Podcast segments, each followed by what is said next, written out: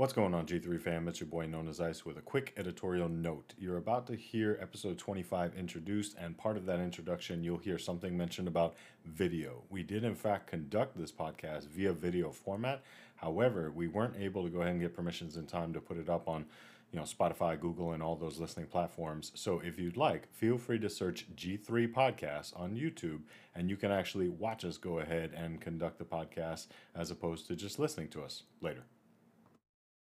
Welcome to the Gaming's Greatest Generation podcast, where we discuss news, reviews, and all things video games with your hosts, the O G Leo Holly, the overachiever Mark Lombardi, and Mister Contradiction himself, Matt Harms.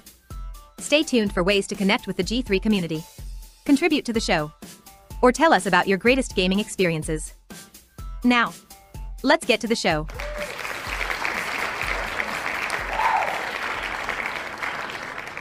Welcome back, gamers, to another G three show. The whole crew's in the house, and we're ready to go. So pull up a seat, kick back, and relax as we talk about games and maybe share some wisecracks. You've been so amazing listening in on the show. There's only one way we're headed, and I think we all know. Now, you may have noticed that there's something quite new. Starting with this show, we've added video, too. Now, this show started off as a podcast of passion, but if we don't end up first, we'll wind up the last one. As we work to get better and build up our brand, you too can help us out with the swipe of your hand. We don't ask for your money, and we don't seek out fame. The biggest thing we could ask is you remember our name. So share this show with a friend or give us a rate. Maybe drop a voicemail. Anything would be great. Now let's get to the show. There's just one thing left to do. Let me say thanks again and introduce the whole crew.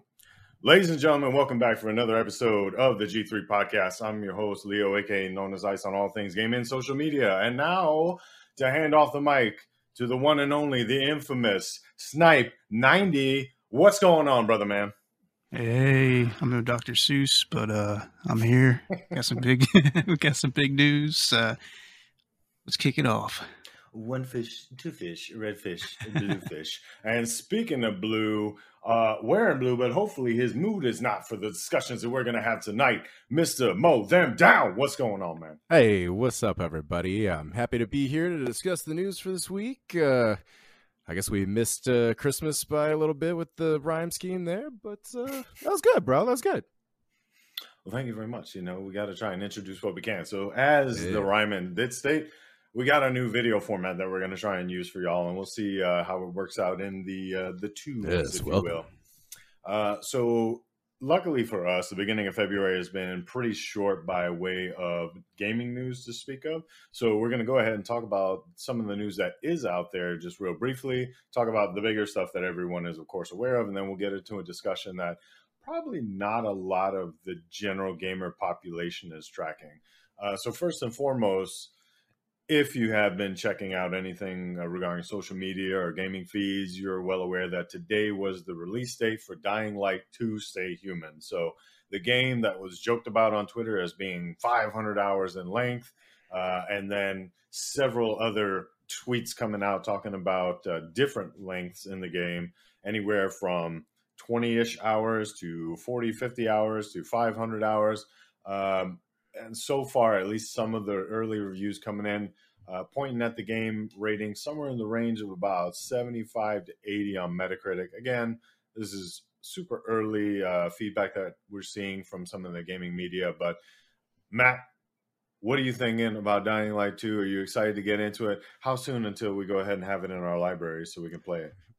Uh, that's that's a good question. Uh, I am excited to see that it's finally come out. I, I did enjoy the first game, although I still need to actually get back and finish it.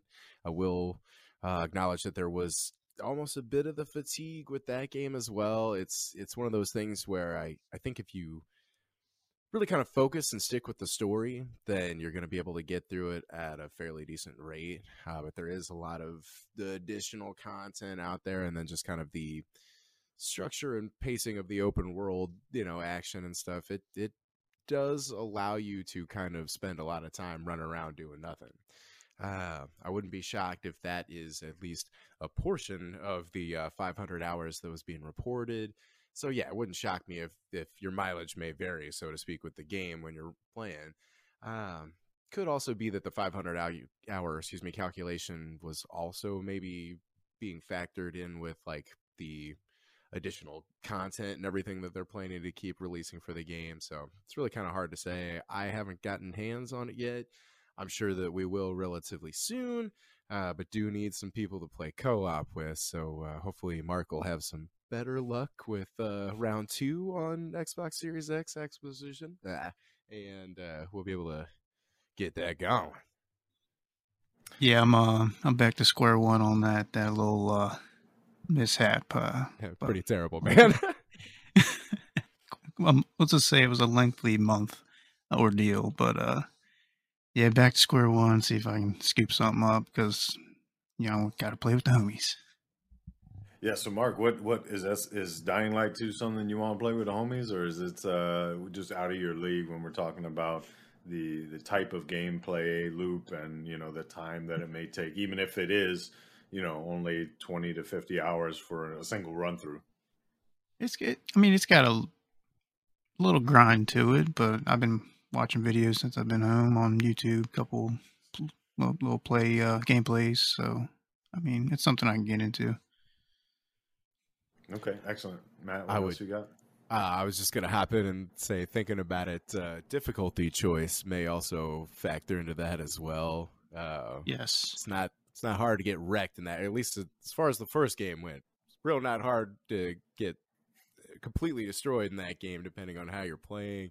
Uh, if you're rolling through on easy, might be less of a concern. You might be able to just kind of steamroll through everything. If you're playing through on hard, you're, you're pretty uh, selective about, like, where and when and how you're moving through the city and stuff like that. So eh, you know, yeah, wasn't there wasn't there something of like a nightmare mode or something in the first? Well, the the uh, well the, the night, nighttime, the day and night, yeah. yeah, it's different. Yeah, yeah okay. the zombie, the zombie, the real zombies come out at night. You know. Okay, cool, cool. Well, hopefully, uh, you know, we can get hands on the game, get hands on some of those zombies, and uh, you know, bring them to their knees, almost in the same fashion that we bring Uh, a bunch of little critters called Pokemon to the knees when we use them, their Pokeballs, uh, and Pokemon Arceus went ahead and released recently. That one is, is looking pretty incredible by way of, for a Pokemon title at least. Uh, we're seeing initial reviews of an eighty-four on Metacritic and a user score of eight point one. So as far as Pokemon's concerned, that's a, that's a, that's a pretty big smash there. Mark, did you have, uh, you said you played a couple more hours. Did you have some initial feedback on the game you wanted to talk about? Yep. I uh, got some more playtime in that. Um, so some of like my generation got some mixed reviews uh, just because, you know, it's going on twenty somewhat years now and there's still no voice acting. Uh, kind of upsetting on that end. But uh, as far as the gameplay wise, I like the way it's headed. As far as like the open world type of thing, not like a set, you know, follow this route to this route to this route, um, giving you actual quests instead of, uh, you know, just little nitbits here and there. And then, of course, the actual uh, battle sequences, they switch that up a little bit. So there's more like, it's more of a, like an open field sort of battle like you would see on like the T V shows or um, like the movies and stuff like that. So they're moving in the right direction, but it's it's slow. And do you feel like, at least from the stuff that I've seen, I haven't got my hands on it yet either. I'm, I might, I want, I want to, I want to get. I mean, obviously, like in our private chat, right? You saw me make that trash meme because some of the initial impressions were like, eh, you know, we'll see. Do you feel like this game had some direct inspiration from open world titles like uh, Breath of the Wild or, you know, maybe a Mario Odyssey or something like that? Well, it was funny. The um, I saw something online. It was like a still image of Breath of the Wild, and then they had a still image of uh, Pokemon, and it was like kind of like the same scene, but like the great, yeah, exactly. So I mean, Nintendo's known for stuff like that, but like the only difference, of course, is the Pokemon graphics. It's kind of edgy, but it's always been like that. Yeah, I think I would love to see, um, you know, eventually, I, it, it, it's a double-edged sword, and I feel like this is where, you know, I can kind of toss it off to Matt because he's gonna he's gonna take it home run with this point. Uh, I am a little concerned that Nintendo is gonna start seeing the popularity with like a Breath of the Wild and now implementing a similar mechanic uh, in Mario Odyssey with the open world thing. Now they're doing it in Pokemon Arceus. We've already kind of seen some of the initial feed talking about um, Kirby and the yep. Forgotten Lands. Like the open world thing, here we go again. Like, are we turning it into maybe like an Ubisoft with like recycling the same mechanic over and over, albeit, you know, an open world type thing? Matt, uh, Mister Sit on the sidelines, not yet jumping into the, the deep waters there, the Switch. Uh, what are you thinking by way of this? Is that, is that a fear of yours at all, that like you're going to see some repetitiveness with the ingenuity and the creativity on the part of Nintendo? Uh, well, I mean, unfortunately, yeah, I, I guess I wouldn't say that it would necessarily shock me. That'll be, that'll be disappointing, right? But I don't know, realistically, Nintendo's sort of been making the same games for decades now or whatever, just, you know, with a shinier coat of polish or whatever, maybe a couple of new can new mechanics, excuse me. So um, it's, I don't know, it's is what it is. It's the same everywhere else with everybody else. Uh, I will say that, I mean, I haven't really looked into it. Pokemon is far from my thing, but uh, but the fact that they did make it an open world game sounds kind of funny to me, honestly. I'm kind of like, what? Uh, I am curious, I guess, for, for Mark, as someone who's played it, uh, regarding the combat change you were mentioning about how, like, now it's more of a open field as well, or whatever you were talking about. Now, is that really just more in presentation? Like, is, is the actual, like, combat mechanics, you know, has that been changed in some kind of way? Or is it more just, you know, you pick which one you're using and you pick which attack they use, and now it just looks cooler as it plays out? Because I'm not opposed to that. I'm just sort of curious to... maybe clarify. Yeah, I mean, the the main difference, like before, it was, you know, you have a screen and it's one Pokemon, the other Pokemon has health points, and then it has a set list of attacks, and then you go, the other person goes. Now it's like an open field view wherever you're at in the map, and then it's like you, it shows you, it shows your Pokemon, you can move around.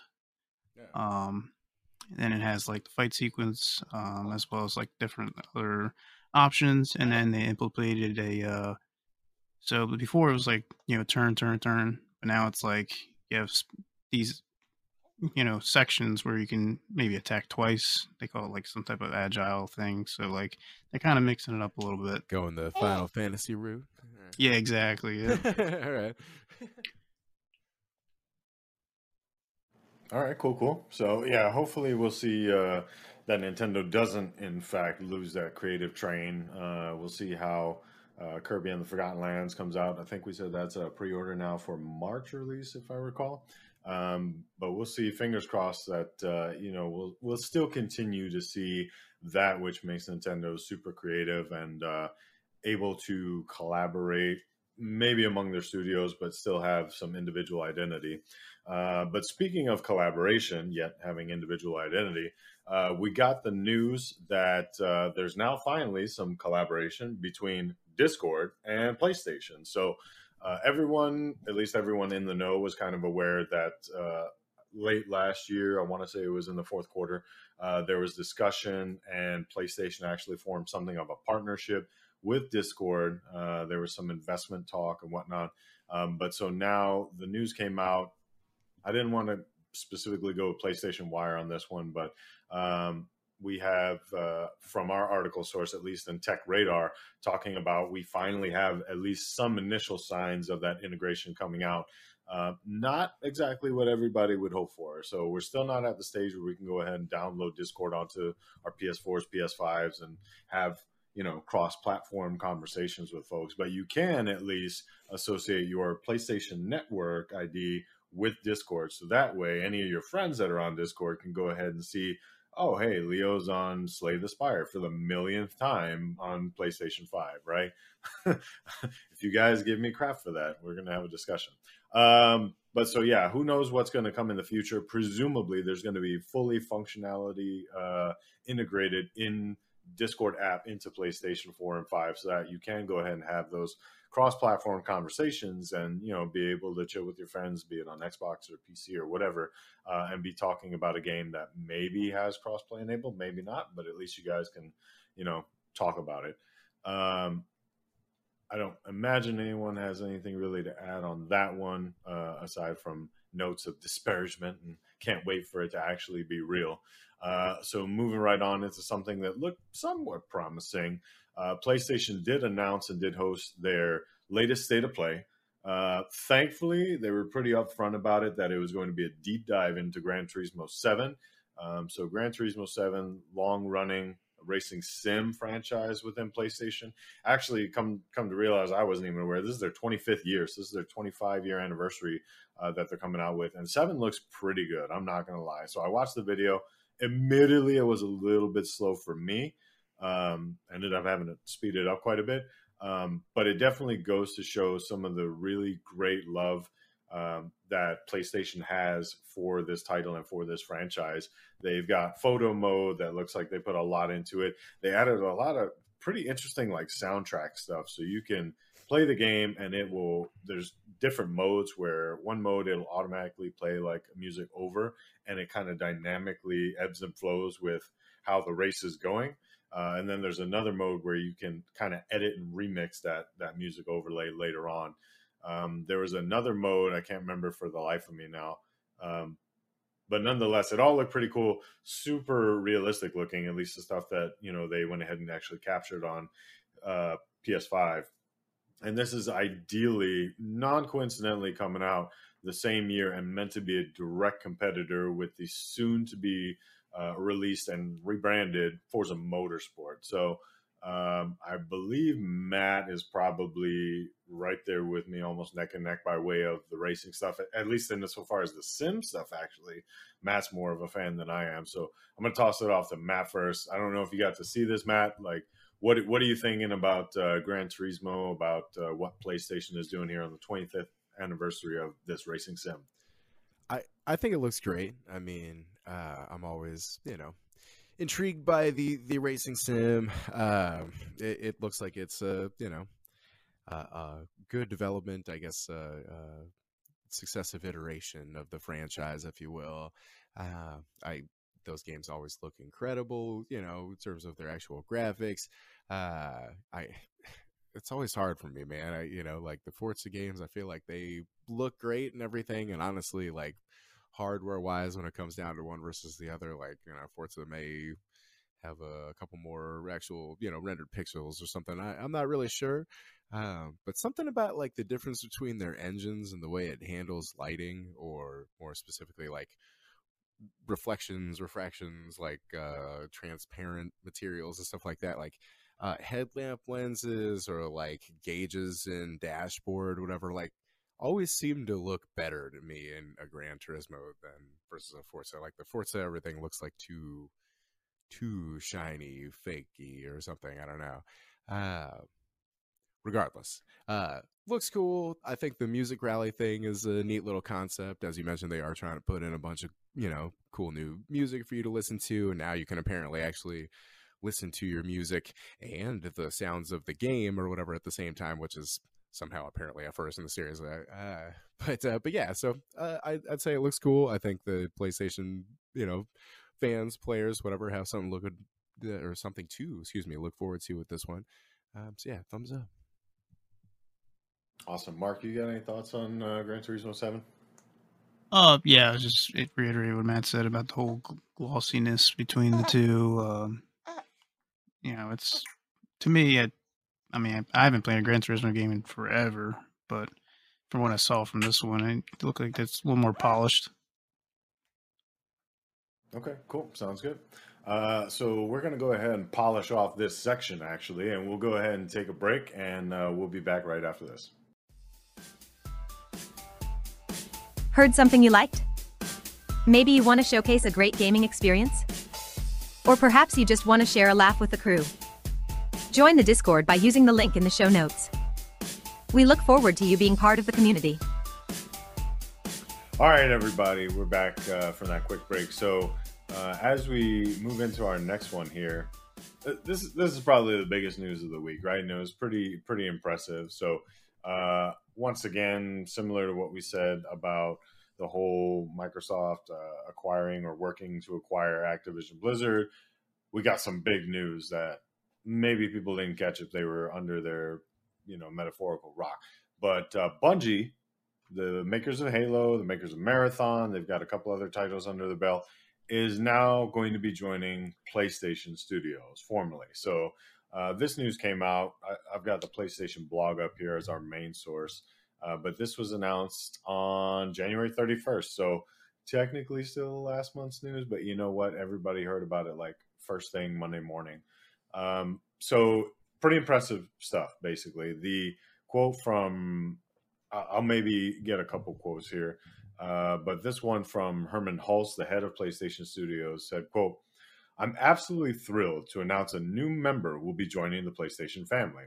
I've been a fan of Bungie for many years. I've admired and enjoyed the games that they create and have great respect for their skill in building worlds that gamers want to explore again and again.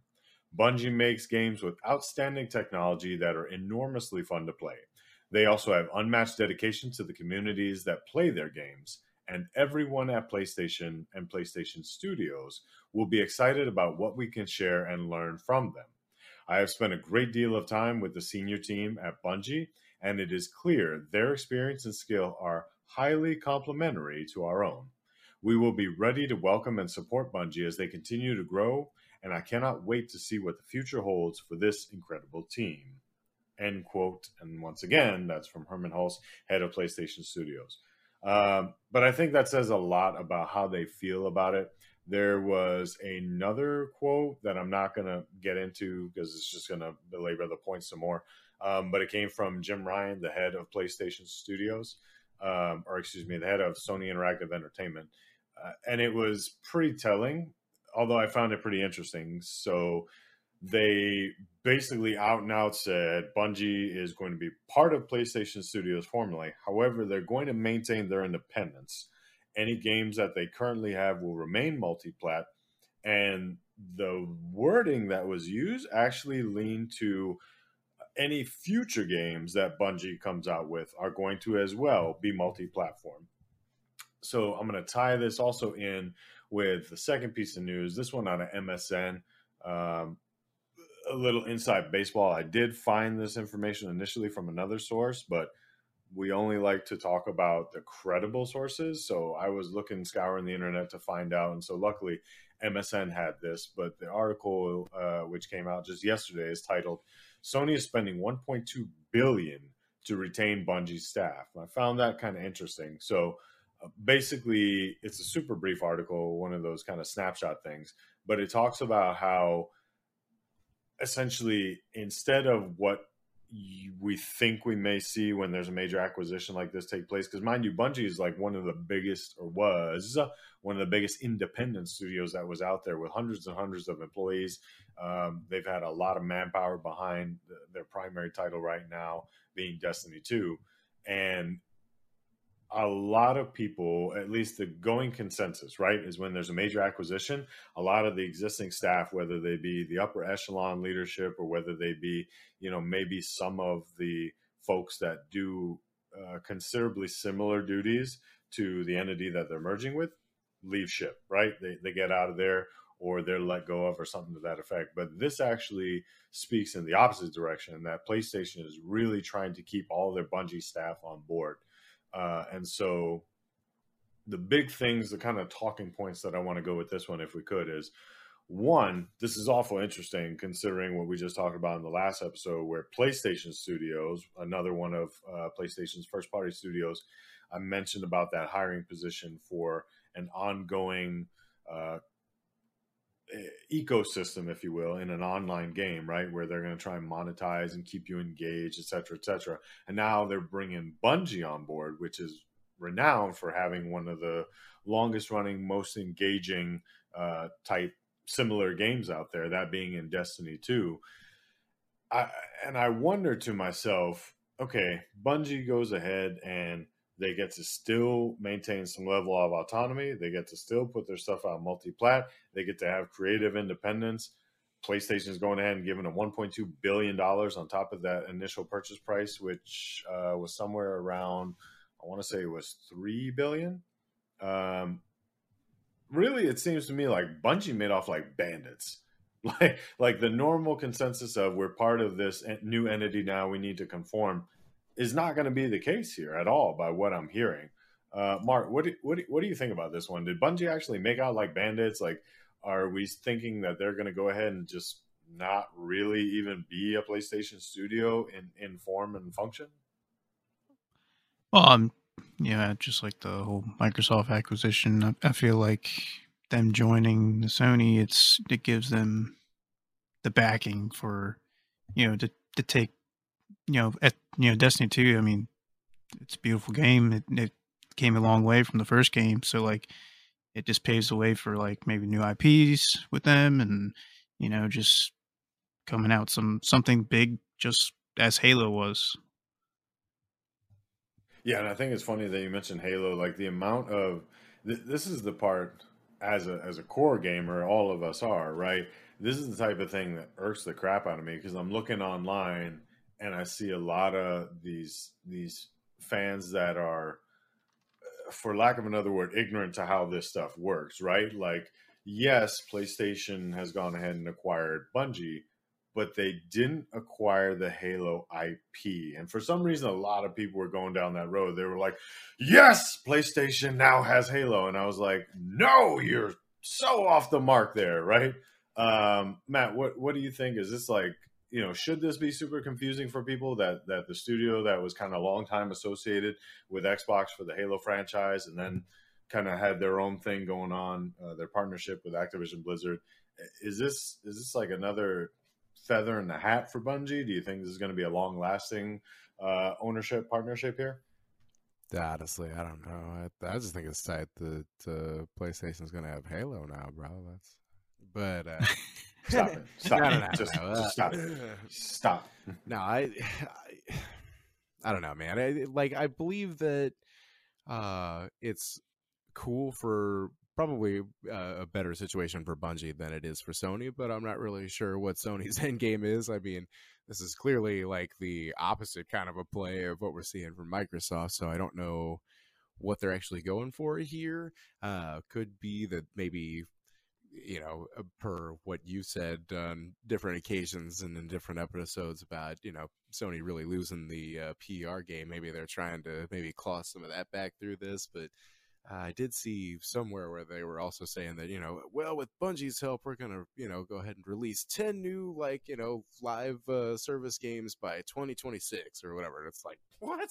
Uh, so like, I, I don't, I don't know. It's hard to say where this is going to go. I do think that the terms of the agreement, if at least what has been like stated publicly is actually accurate, is yeah, I, like a kind of a super strange uh, business, you know, transaction or whatever. We're going to purchase you, but basically, uh, you know, we just now get a cut of everything you do or whatever. You guys just keep doing whatever. It's like, I mean, that's that's about as best as you can get as a, you know, as a company or whatever for any kind of offer. So, so congrats to Bungie. That is incredible.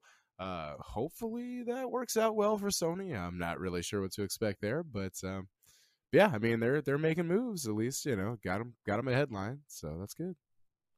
So I'm interested when you said this seems like they're doing the opposite uh, of Microsoft's strategy. What were you going at when you said that? What what, what were you alluding to? Well, I mean, it's uh, and uh, not necessarily maybe directly toward the Activision Blizzard thing, although that will remain to be seen, I guess. But uh, but Microsoft, you know, doesn't necessarily want to come in and control, but it certainly seems like there's maybe a, a greater level of some sort of, you know, involvements or whatever than, no, they're literally just, you know, no changes other than you guys send us a little bit of the money or whatever. Um, that I, I'm not sure if that is quite the same, certainly with uh more respect toward, you know, like the purchase of the I P that you're getting. Like that's that's what the whole game is for Microsoft. Like it's it's all about collecting as many I Ps as they can, having them, you know, under the fold with the Game Pass thing so that they can sell the subscription thing. Um this sounds like Sony's like, well, we're buying Bungie and we're going to continue to try and sell games, you know, like as, as retail units or whatever, um, which which could work, you know. Uh, but then the whole, you know, well, they're going to be available wherever. Now, of course, I guess it remains to be seen whether or not that's just going to be PlayStation and then like P C via PlayStation, whatever they're trying to maybe do to to make your fantasies uh, come true, Leo. But uh, but yeah, I, I don't know, man. Um, we'll we'll have to see. I it's it's curious. I I'm not really sure how you are going to be trying to bring out that many live service games, all under the, I guess, influence of Bungie as well. But uh, yeah, I don't know. Good good luck. Yeah, I think I think that's the thing that actually concerns. So first off, I'm gonna I'm gonna go ahead and play devil's advocate to at least a bit of what you said, because yeah, we have an actual example of what you said where Microsoft comes in and get, and and that's the Bethesda acquisition, right? Like from everything we've seen thus far, there hasn't been a lot of we're Microsoft, we own you now, we're coming in and we're going to take over stuff. Like we haven't seen that. If anything, people have said, no, we're, we're still allowed all the creative independence and everything that we had previously. Just now we get bigger checks and we don't have to go hunt for the backing. Right. Which I mean is cool. You know, I, I don't have any direct anything to, to point to. Uh, and admittedly, I, you know, that was, that was maybe the, the lesser point there. Um, I still, I still would be shocked if there are absolutely like no standards to which you would have to adhere or conform. You know what I mean? There, it's probably not like, yeah, you can go ahead and make the next Postal game or whatever. Go for it, you know. But uh, yeah, beyond that, I'm sure it's, you know, nothing like super invasive. But um, maybe it's less about like the direction of the game or like what your game has to be. My concern is more about, you know, like trying. Try and, you know, figure out a way to monetize stuff or whatever. Make some skins, make some whatever, you know, just make sure that you can sell sell stuff to players in the game. Um, I'm not, I'm assuming that Sony's probably going to go for that also, since that's what's, you know, Destiny's been all about. Bungie making their money, I guess, and platform holders getting a take on that. So, I, I don't know. Maybe, maybe that was part of, uh, you know, where Sony's mind was at. They're like, all right, well, we want to snatch up at least some of this, you know, live service revenue that exists out here and more, more of the major mainstream market until one of them wants to throw down on uh, two K for some N B A stuff or, you know, E A for football or whatever. Uh, and, and everything else, I guess, that they got going on. Uh, you know, Microsoft already bought already bought Activision, so they got that Warzone money. But uh... yeah, we'll we'll see about that. So, I mean, uh, speaking of Warzone, it already came out. Uh, we didn't have that specifically slotted for any news this week, but it came out how uh, Microsoft has confirmed, if that acquisition continues to go through uh, uncontested, that we're going to see the continuance of Warzone multi-platform. We're going to see at least the next two iterations, I believe, two years worth of uh, Call of Duty franchises that are going to come as well to PlayStation. Then after that, uh, everything's kind of up in the air once the contract runs out. So presumably, presumably there is an opportunity where Call of Duty will eventually no longer show up on PlayStation. And we talked about it previously where PlayStation was literally, or excuse me, Call of Duty was literally like the number one and number three selling game uh, on PlayStation this past year, and kind of has consistently held that top five ranking spot. Mark, do you think that that this was acquisition particularly for PlayStation to go ahead and kind of get the ball rolling on them setting up maybe their own shooter or something where they can kind of pick it up and, as Matt alluded to, have another big picture kind of live service game to keep keep their yeah. uh, keep their fingers in you? Yeah, I think they're this is a good move it, for that reason. Um, you know, Bungie's well known for their you know F P S games, so they can easily come out with something, you know, next month later from now and be like, hey, it's a piece PlayStation exclusive. You know, come play such and such game. We'll make six games, you know, later and keep the audience going. And then, of course, they'll have all their Destiny uh, players. We'll move on to that game, and then they'll come up with the expansions. Yeah, I mean, it's it's good on their part. Yeah, definitely. I, I think we can all agree. It sounds very much, uh, you know, I, I, I liked... Um, excuse me, was three point six billion dollars that that acquisition went down for. I, I really do feel, though, like Bungie came out like bandits out of this one because they're not really held down, so to speak. Yeah, PlayStation went ahead and put a ring on it, but it doesn't necessarily mean, you know, they're limited in that regard. Uh, did you want to close this out in this section, Mark? Did you have something else? Yeah, I was, I was just going to say, like, it, is this just the start of something? And, I mean, are they going to try and get Capcom next and Square Enix and, you know, those t- those studios and capture the Resident Evil and Mega Man's and stuff like that? So, I mean, I, I could see that happening. Yeah, there was definitely um, the the social media sphere was abuzz after this news, right? I think Jeff Keighley himself, who again, he's not the end all be all gospel when it comes to insider knowledge with gaming, but even he said, hey, more or less buckle up because Sony themselves have said this isn't the, the last acquisition to happen. Uh, Microsoft still got some money, though we think that, you know, they may lay low on the acquisitions for a little bit until the Activision Blizzard stuff rolls through. But that that almost leaves PlayStation wide open, where this is almost like a strategic move. Like, cool, they went ahead and they got this big name, uh, you know, spotlight type deal, they being Microsoft with the Activision Blizzard acquisition.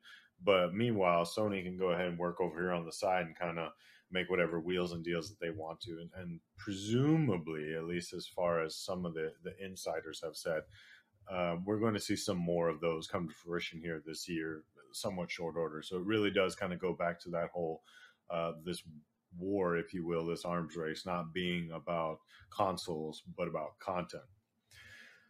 All right, gents. So we're we're pretty much done with the news. And for all of our listeners, now you can, can take a breather. And we are actually going to uh, take a quick breather, and we'll be back right after this.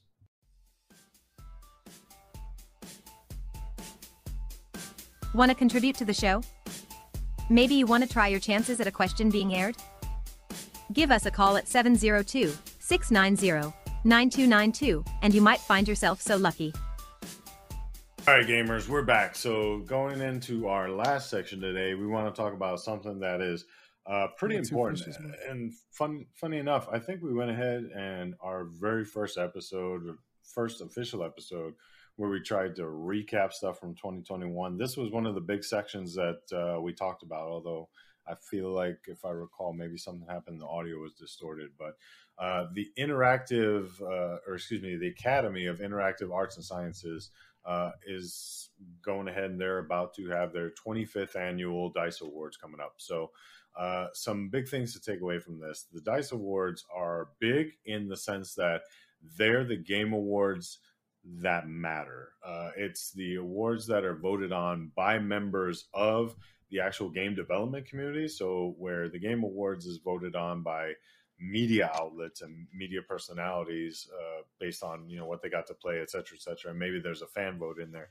This is like by devs for devs kind the of real award. deal. So, the real deal. So um, again, you know, like the Game Awards are great. Uh, you see, you know, the The, the stickers and everything slapped all over the P R stuff for games. We won Game of the Year, et cetera, et cetera. But uh, rarely, I think, do you see stuff like that in similarity for the DICE Awards. But the DICE Awards, at least to me, it matters because, again, it's a game-recognized game, if you will, right? Um, and they but rolling into it, it real quick. Fubu Awards. I know they didn't. Um, You're going to get us banned on so many platforms. So anywho, uh, a couple of big pieces as we roll into the actual nominations for Game of the Year. Ed Boon, creator of Mortal Kombat, or excuse me, co-creator of Mortal Kombat, uh, he's actually been selected the twenty-fifth Hall of Fame inductee uh, for the Academy of Interactive Arts and Sciences. So that's, again, that's huge because that is the actual industry recognizing this guy. So if you're not familiar with Ed Boon's work, uh, he's currently the chief creative officer at NetherRealm Studios. Uh, they make Mortal Kombat franchise. They make the Injustice franchise.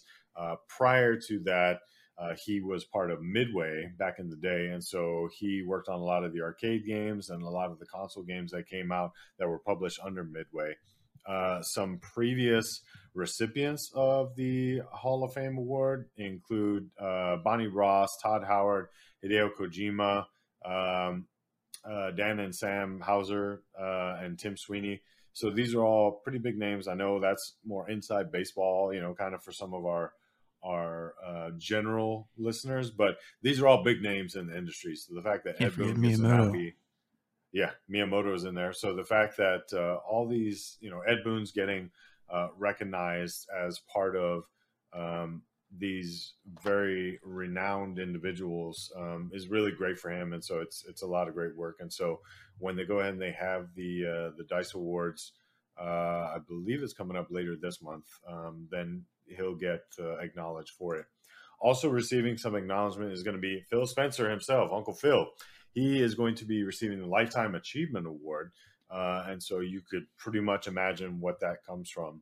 Uh, highly recommend, and I can probably include the links for these in our show notes, but highly recommend that folks go ahead and check out some of uh, the accolades and the history uh, to both these individuals, because these guys were and are really big names in the community at large right now. Um, Phil Spencer, I think it's kind of crazy because for being, uh, at least from my perspective, for being in the game industry for uh, something like thirty years, Um, I never heard about him back when, because obviously he was at the lower levels, but I would lay down the sword and say, I don't think I know or have heard of somebody else in the games industry who's had, had such a profound impact and done so much in such a, a period of time with the titles that he's held, uh, particularly with the higher leadership levels at Microsoft. So, um, Mark, what, what you know, the, these two guys, uh, we're about to roll into the DICE Awards, but,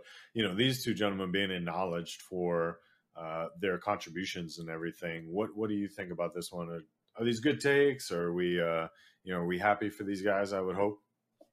Yeah, not too, well, you know, Mortal Kombat's Mortal Kombat, but like Phil, from doing what he's done past, when, when did he start with Microsoft? Like eighty-eight or something, like yeah, eighty-eight as an intern. Yeah, so like, for I mean, he, he deserves it. I mean, he's been there so long, you know, all stuff. You know, just this past year, like, hey, give the guy something.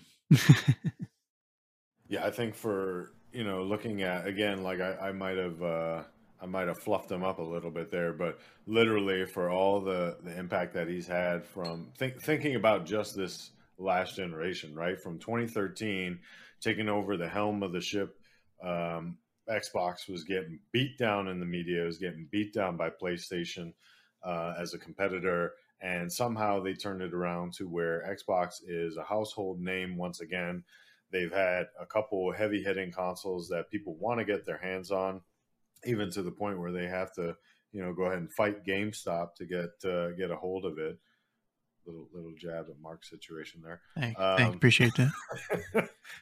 I, dude, yours is un, an unfortunate one. Um, but, uh, you know, introduction of uh, Xbox, you know, cloud gaming, like a lot of monumental impacts. And I think a lot of that's fueled by the stuff w- we've heard of him in the past, like leadership qualities, mentorship qualities, and just being downright a gamer, like understanding how the industry works, understanding what people want to play, how they want to play. Um, Matt, what do, what do you think about this one? Do these guys deserve the uh, the accolades that they're being put up for? Yeah, I mean, I'm certainly happy to see Ed Boon get some recognition. Uh, you know, he's got a prolific, you know, uh, I guess, uh, library of titles that he's worked on and everything. And obviously, Mortal Kombat has been huge for uh, every American, you know, boy that wanted to rip somebody's head off and be like, "Oh my god!" Uh, with Phil, I it's it's more, I guess with Phil, it's kind of a thing of like just his impact on the industry at large. You know what I mean? I I, I don't know. I guess I'm not familiar with any specific like video game he's put together or helped to help to develop. But um, yeah, I mean he's he's he's certainly made moves. Uh, some some pretty monumental stuff uh, recently. But yeah, I thought it was pretty cool to see that he started out as an intern all the way, you know, way back when. I guess it's like, you know, oh yeah, you know, look, there's somebody moving his way up to the top. It's cool. Uh, so yeah, good for them. Yeah, I think um, if I recall, it's not listed here under under the DICE information, but if I recall, I want to say he started as an intern. He was working somewhere in the Windows team, and he had a role to play with uh, some of their generic stuff like Minesweeper and Solitaire. I don't say generic in a negative way, but like, you know, I mean, stuff hey, that you are, don't. Those are huge back in the day. Yeah, right. So uh, I believe, I believe I remember hearing something like that. So I could be wrong. I reserve the right to be wrong, but um, that's what I thought. So yeah, these guys uh, are definitely well deserving of uh, acknowledgement and kudos, as are some of these other uh, DICE Award nominees. So, um, you know, we, we wanted to go ahead and kind of talk about this uh, beforehand, and we tabled this discussion from the last episode, and surprise, surprise, we didn't get to really discuss it a whole lot on how we wanted to tackle this. Uh, so opening it up for suggestions, Mark, you got, uh, is there a particular format that you think uh, we should maybe address some of these DICE Award nominees? Um, no, I don't know. All right, cool. Um, Matt, any suggestions? I, I got an idea, but I'll open it up I, to you first. I mean, I'm happy to just roll through. We can kind of comment the on categories, whichever yeah. categories, you know, we, we enjoy. Um, otherwise, I can just start throwing out stuff that, you know, I appreciate seeing recognition for or whatever. But yeah, no, I mean, we can just kind of roll through the list if you want. Okay, so let me maybe see take a deep maybe breath see here which and I'll of at least the five the or however many we, we agree most with, I guess, for the various categories or something. I don't know. I think I think what we can do is uh, so we'll go ahead and we'll have like a brief discussion here, uh, but then for each category, we don't like realistically. It doesn't matter what we think, like, you know, unlike the Game Awards where yeah, there's at least a, a fan voice and whatever. This is this is developers, right? So we can be like, oh yeah, Capcom takes everything away, and we're like completely out to lunch on that. So um, what we can probably do is I'll, I'll just run through the categories super quick here, um, and then we won't uh, belabor the point. If there is a particular category that uh, each of us feels that we really want to speak to, we'll take, you know, maybe just a couple minutes to talk about that. Um, so the twenty-fifth Annual DICE Award finalist categories boil down to Outstanding Achievement in Animation, Outstanding Achievement in Art Direction, Outstanding Achievement in Character, Outstanding Achievement in Original Music Composition. I'm going to skip the Outstanding Achievement because you guys are getting the hint there. Audio Design, Story, Technical Achievement, Action Game of the Year, Adventure Game of the Year, Family Game of the Year, Fighting Game of the Year, Racing Game of the Year, Role-Playing Game of the Year, Sports Game of the Year, Strategy Simulation Game of the Year, Immersive Reality Technical Achievement, Immersive Reality Game of the Year, Outstanding Achievement for an Independent Game, Mobile Game of the Year, and Online Game of the Year, uh, as well as Game Design, Game Direction, and then an Overall Game of the Year. So uh, real quick before I, I toss it over, I'll let Matt go ahead and take take a point on this one. One thing I wanted to to go ahead and highlight here, DICE, and this is kind of along the lines of why I, I have a little more respect for them. They actually did the thing that is my chief complaint about the Game Awards. They broke down the sections respectively. And I say that, like, when we think of the Game Awards, what do we see? It's like best racing or flying or whatever, right? They they compile these things, race, what is it? Racing and sports, right? They take these things that in the past maybe didn't have the oomph or the amount of nominees to go ahead and have its own category. Uh, and they just kind of lumped them together. Whereas DICE recognizes that, hey, we do have enough nominees in each of these categories now. They can break out and have their own thing. So I have a lot of respect for DICE in, in going ahead and recognizing uh, candidates within respective categories. So it's not essentially like an unfair fight, if you will. Um, so Matt, what which one of these, if any, kind of stands out to you as uh, something you're particularly interested in? Uh, what are the nominees, and then what do you what do you kind of rooting for? Not that it matters, or if you want to justify why it's special to you. I mean, Game of the Year, It Takes Two. We've already well established that, so uh, we don't really need to go over that again. But uh, that's it that, for the show. Yeah, that's right. Yeah, and that's Thanks, it. Everybody. We're gonna bring uh, it to a wrap. Yeah. no, uh, otherwise, I I do want to call out. I I think it's funny that uh, Call of Duty got nominated for an Outstanding Achievement Art Direction Award. Uh, I haven't played it, so I don't know. Maybe, I guess, but uh, that one that one kind of surprised me just seeing that on the list, frankly. Um, one thing that I did want to point out, I guess, is that the uh, I I guess something that I'm always interested in is audio design. So the outstanding achievement in audio design category, they've got, you know, five games right now. Can't say I've experienced two of them, but three of the five certainly have great audio.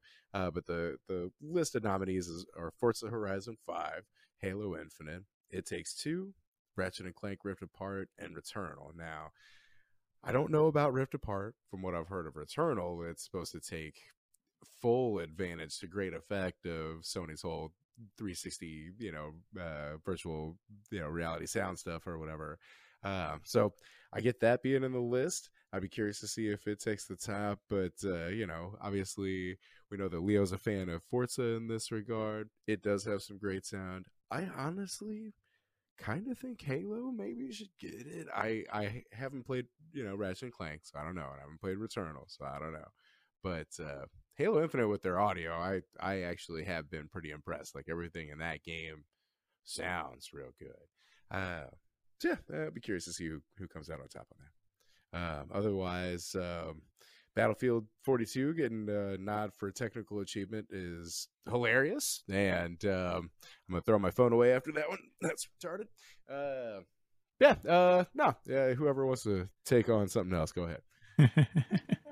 All right, Mark. Uh, what uh, what stands out to you? What what's a significant category of interest, and you know, give us uh, some thoughts on it. Um.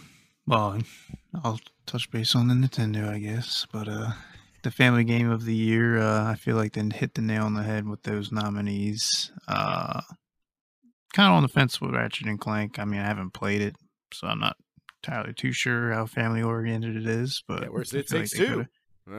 Yeah, oh yeah, where's it? Yeah, exactly. But uh, you know, Animal Crossing, that's a That's a heavy hitter, uh, Superstars as well. And then they have MarioWare, Get It Together, and then this Cozy Grove game. Um, when I'm seeing it, I'll make a point that there's a lot of duplicates per category. I feel more on the DICE Awards than there was the... Um, drawing a blank here. Um, the Game Awards? Game Awards, sorry. Uh, so, like, I feel like every category almost has Deathloop in it and Returnal. There's a lot um, of overlap, yeah. Yeah. So, I mean, I hope it's not one-sided for, like, multiple categories, but I don't know. I feel like the voters are different in this, cat, you know, this than the Game Awards, so, like, you know, we covered the Game Awards, and we were way left field on some things.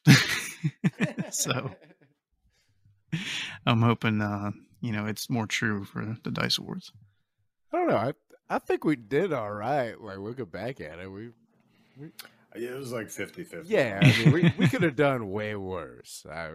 It was more of the lines of like how, like what? Yeah, yeah. Um, okay, so for me, um, I will say, man, there's so many that are that are impressive to me here. Um, Uh, one, I, I think it's funny because, you know, you, you mentioned me and my, my love of Forza Horizon five, but funny enough, the racing game of the year category is only three games. Uh, it's F one twenty twenty-one, Forza Horizon five, and Hot Wheels Unleashed, and I, I, I would bet money on who's going to win that, right? Um, so the one that, uh, Hot Wheels where did Unleashed. You go? Yeah, where did it go? It's, it, it's it's also interesting because it's such an older expansion. Not, you know, like I feel like they could have threw something else in there. The expansion, the Hot Wheels. No, no, no, no. no that's not. No, no. It's a, it's a different a game. Title. It's its own set. Yeah, oh, I'm thinking the Forza. You're thinking of the Forza okay. expansion. Sorry. Yeah, it's not that. Disregard. Yeah, that would have been Hot funny Wheels though, yeah. Yeah, Hot Wheels Unleashed was. We're bringing a, back a fully... this expansion from the third Horizon. To, yeah, go against. No, it's a. Uh, Hot Wheels Unleashed is a fully licensed game. Uh, I think it came out uh, like a forty dollars price point on most of the platforms. And uh, from what I heard, so think the fun that you had when you were playing uh, Forza Horizon three, that Hot Wheels expansion, and then put it in the form of a whole game. And that's pretty yeah, much where they were going with that one. Um, you know, uh, uh, Icarus, Icarus, and Icarus. um, Inside joke there, guys, if you've been catching along. Um, yeah, cool. You so where the hell? Oh, sorry. Uh, I wanted to highlight the Independent Game of the Year. There we go. Outstanding achievement for Independent Game. Um, because the nominees they had are Death's Door, Inscryption, Loop Hero, Sable, and Unpacking. And so uh, and Inscryption, give it we've to... seen... Oh, sorry. Inscryption, we've seen a lot. I haven't got to play it yet. I've heard a lot of great things, but it's nominated in quite a few categories. So I'm going to trust that, you know, that is a, a pretty uh, stand-up game, a quality game that, uh, you know, it was even nominated for a couple Game of the Years. Um, and then Death's Door. To fast forward a little bit, I want to give my my rooting for Death's Door. What I got to play, I'm going to get back into that here shortly. Um, but what I've got to play, I can really see where people are making kind of the, the Zelda top-down comparison, if you will. Um, the music and sound effects are on point. The gameplay feels tight and consistent to the point where, you know, if you die, it feels like an honest death. It doesn't feel like the game was, you know, cheating you in any way. Um, so I'm going to give it to that one. The reason why I am rooting for this category, though, is because with all the talk of consolidation in the games industry, uh, people got to remember that it's indie games that go ahead and bring out some of these breakthrough ideas, right? Um, so Death's Door, not really a whole lot different per se. It, it's great in that it has a couple callbacks to, like I said, Zelda and, and some other um really renowned games, and, and gives you that feel good um, about what is, uh, sorry, these guys are going crazy in the chat right now. Um, but it gives a, a lot of good feelings in that regard. And so to wrap it up, we all can kind of give some thoughts here on the Game of the Year. Uh, the nominees for Game of the Year being Deathloop, Inscryption. Well, before I get into that, Mark, did you have something on the indie stuff or? Into well, yeah, that I was going to touch base on the Unpacking game. I don't know yeah, if yeah. you guys have played that. Not yet. Um, no, not yet. It's like a little puzzle. Basically, you get a bunch of boxes and you have to unpack and put it in the proper spaces in like these rooms. It's it's. Uh, I don't. Have you played Jor- Jordan Peterson's? You've got to make your bed. The video game. Uh, yeah, pretty much. I was like, I, I was I was just looking at the list and I was like, how's that on there? I, at the same time, I, I've heard actually like a lot of good things uh, about it. You know, it's, it's I, I guess some sort of catharsis, I guess, or whatever. Um, so yeah, I don't, I don't know. Uh, I'm actually not too surprised to have seen that on there. Um, I, I know that Leo's voting for the the Death's Door for sure. I have heard. Yeah, it, it looks that, it looks great. Heard yeah. good things about Inscryption. Uh, I can't remember what that what that game was where like it's supposed to be like a head tracking thing and like you blink to advance the story, but admittedly that's probably pretty like low, you know, like exposure level since you have to have specific uh, ah, specific, excuse me, uh, or special hardware to kind of accommodate that experience. But uh, yeah, I don't yeah, know. We, we all know you're not into the uh, you know getting the hardware. Hey, now I've you know, I I adopt when I can. Uh, I'm trying to yeah. I'm trying to pay all the you know the scalper prices and stuff. So whenever the world you know uh, assumes as, as, normal, as let the uh, let the view uh, the listeners know that y- you acquired this yeah. camera about three hours ago. that's that's right. It was like, hey guys, uh, we should probably start doing the video broadcast, and it was like. Matt sends a screenshot. All right, I just bought the camera. All right. Okay, well, you gotta, cool. you gotta tell it properly. First, I was like, all right, well, I guess if I'm not in this one, then, you know, let me know so I can figure out other plans for this evening. And it was like, nah, I guess I'll buy one. Yeah. Um, all right, cool. So the Game of the Year to uh, bring in a wrap. So we said we've seen a couple things. This one I found interesting. I actually had to pull up um, the Game Awards Game of the Year nominees, and There, there's a little bit of crossover, a little bit of not. So once again, if you recall, for the Game of the Year, uh, for the Game Awards, it was nominees were Deathloop, It Takes Two, Metroid Dread, Psychonauts two, Ratchet and Clank Rift Apart, and Resident Evil Village, with It Takes Two taking it away for Game of the Year. Uh, here, with the DICE Awards, there is only five nominees, of which you have Deathloop, Inscryption, It Takes Two, Ratchet and Clank Rift Apart, and Returnal. So we dropped the Metroid Dread in exchange for Inscryption, let's just say. And then, unfortunately, we also dropped uh, Psychonauts two altogether. So, um, again, this is by the devs, not really by us, or we don't have any votes in this one.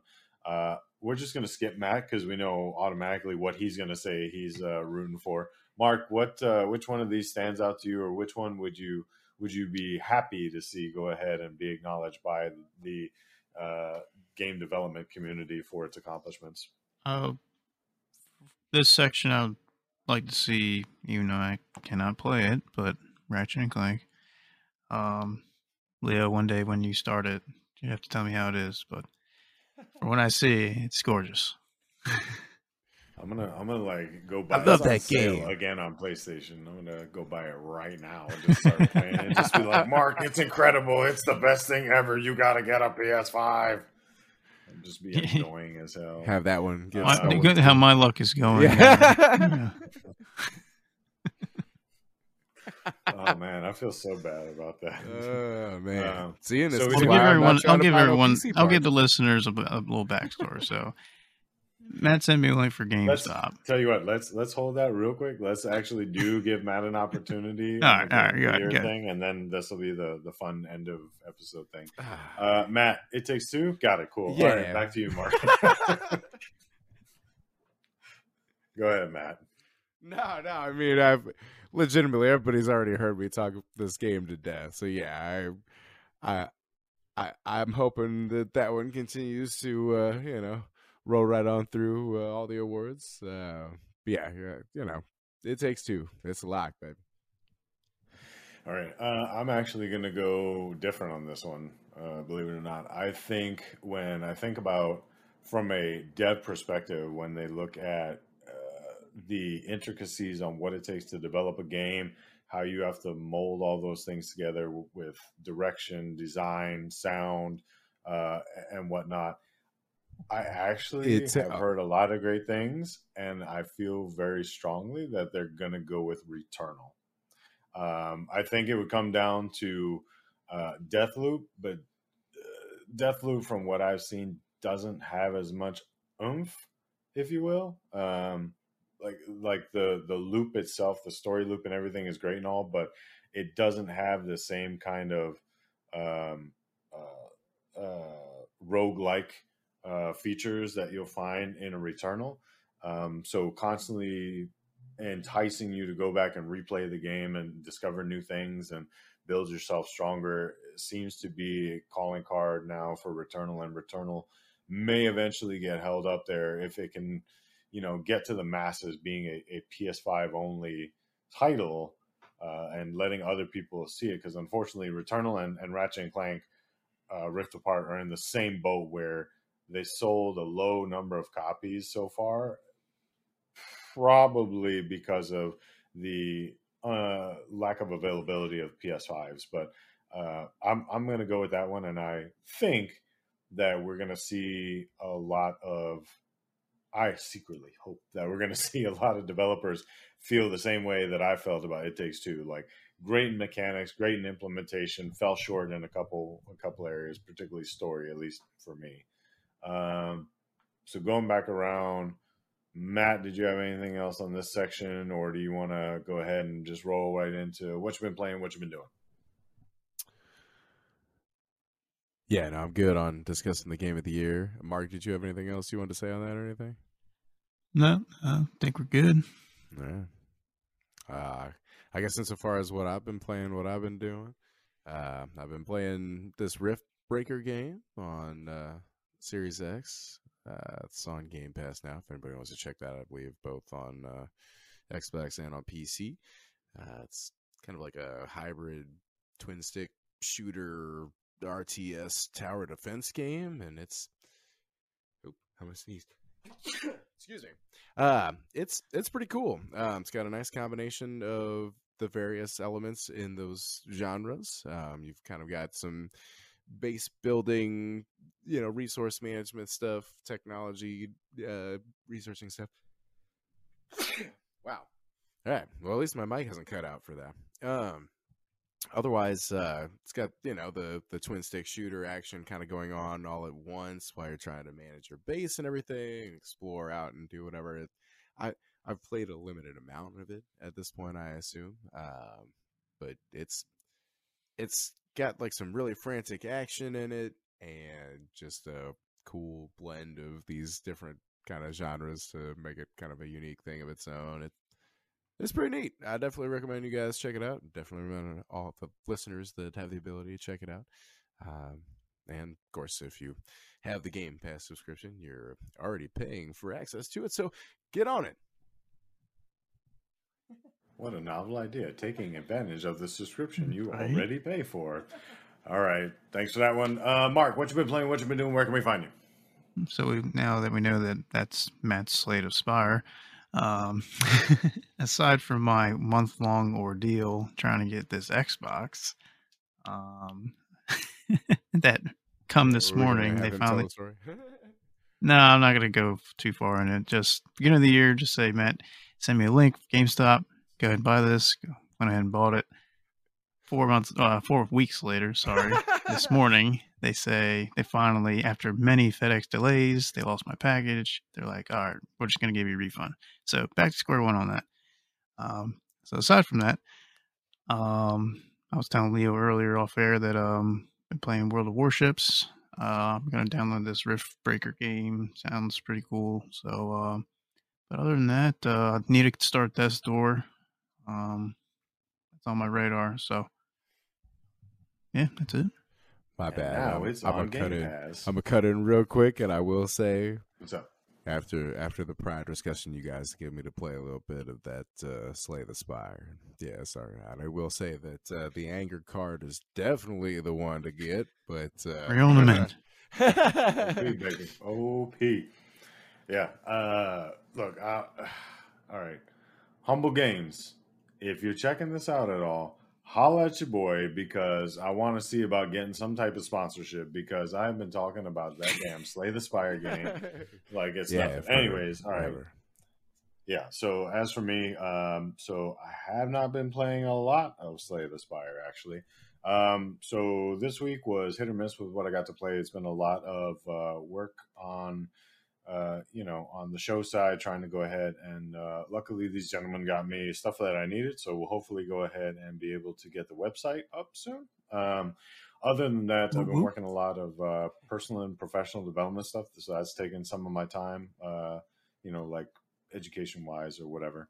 Um, outside of that, uh, I have been playing a lot once again on the P S five. Um, so the wife and I have been really digging the Uh, Sackboy Big Adventure game, so she's a big fan of the Little Big Planet stuff, so we've enjoyed that quite a bit, playing a lot of co-op, and luckily it's not like Overcooked where you want to just kill the other person, um, but it definitely entices you to do the co-op thing. Other than that, uh, was playing some more Horizon Zero Dawn, uh, some more Spider-Man Remastered. I'm like sixty something percent with that game, so That that's still knowing, because I've already completed that game on P S four, knowing what I've got ahead. I still have quite a ways to go, but uh, I hope to get all these done. Uh, and again, also go back to uh, Death's Door and finish that one up. And then uh, I did make a little more progress on Halo Infinite in the campaign. So I sit here and I say, like, I don't have a lot of time, and yet somehow I managed to, to squeeze all that in. Um, that said, I did go ahead and, and purchase the Battle Pass on, uh, on, uh, Halo Infinite. So I guess I better get into that before the season's over. But that, that's the thing I love about that game, is that, uh, you can constantly go back and work on progress for your previous stuff. Other than that, uh, as we said at the top of the show, this is our first video format, so we hope that you guys enjoyed. Uh, if we, uh, you know, you have a new opportunity to give us some feedback now. If you're like, damn, these guys are ugly, like I, I guess, you know, kind of, kind of like that other guy's uh, reference. Well, is it something with my face? Yeah, I don't know. I just want to just put one of these through your suck hole. You can give us whatever feedback you want, and if we'll say, like you know, if you'd like to see Mark's feet. No. There's probably some exclusive type of paid yeah, or other, other subscription service. Subscription service. uh, Prime membership. You can find it on your phone. Anyways, we're getting ridiculous now. Um, but uh, yeah, feel free to give us feedback. Uh, if you like when you listen to the podcast on your uh, streaming service of choice, you should see a link Uh, for Anchor to go ahead and drop us a voicemail. So you can give us a voicemail there. You can call the phone. You can uh, write us an email. Just let us know that you, you appreciate what we're doing uh, and able to talk in this kind of forum and, and talk a little more in depth about games than, than maybe some of the other outlets will uh, let you do. Please. Um, other than that, appreciate you listening to our bullshit. Yeah. Yeah, exactly. So we're going to go ahead and wrap it up for episode twenty-five of Gaming's Greatest Generation podcast. So remember, Gaming's Greatest Generation is the one you guys are a part of.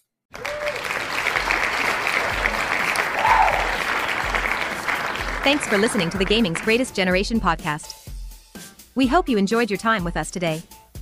If you have any feedback for the show or would like to contribute ideas, feel free to call seven zero two, six nine zero, nine two nine two or email us at gamingsgreatestgeneration at gmail dot com. You can also join the Discord community by following the link in the show notes. See you next time.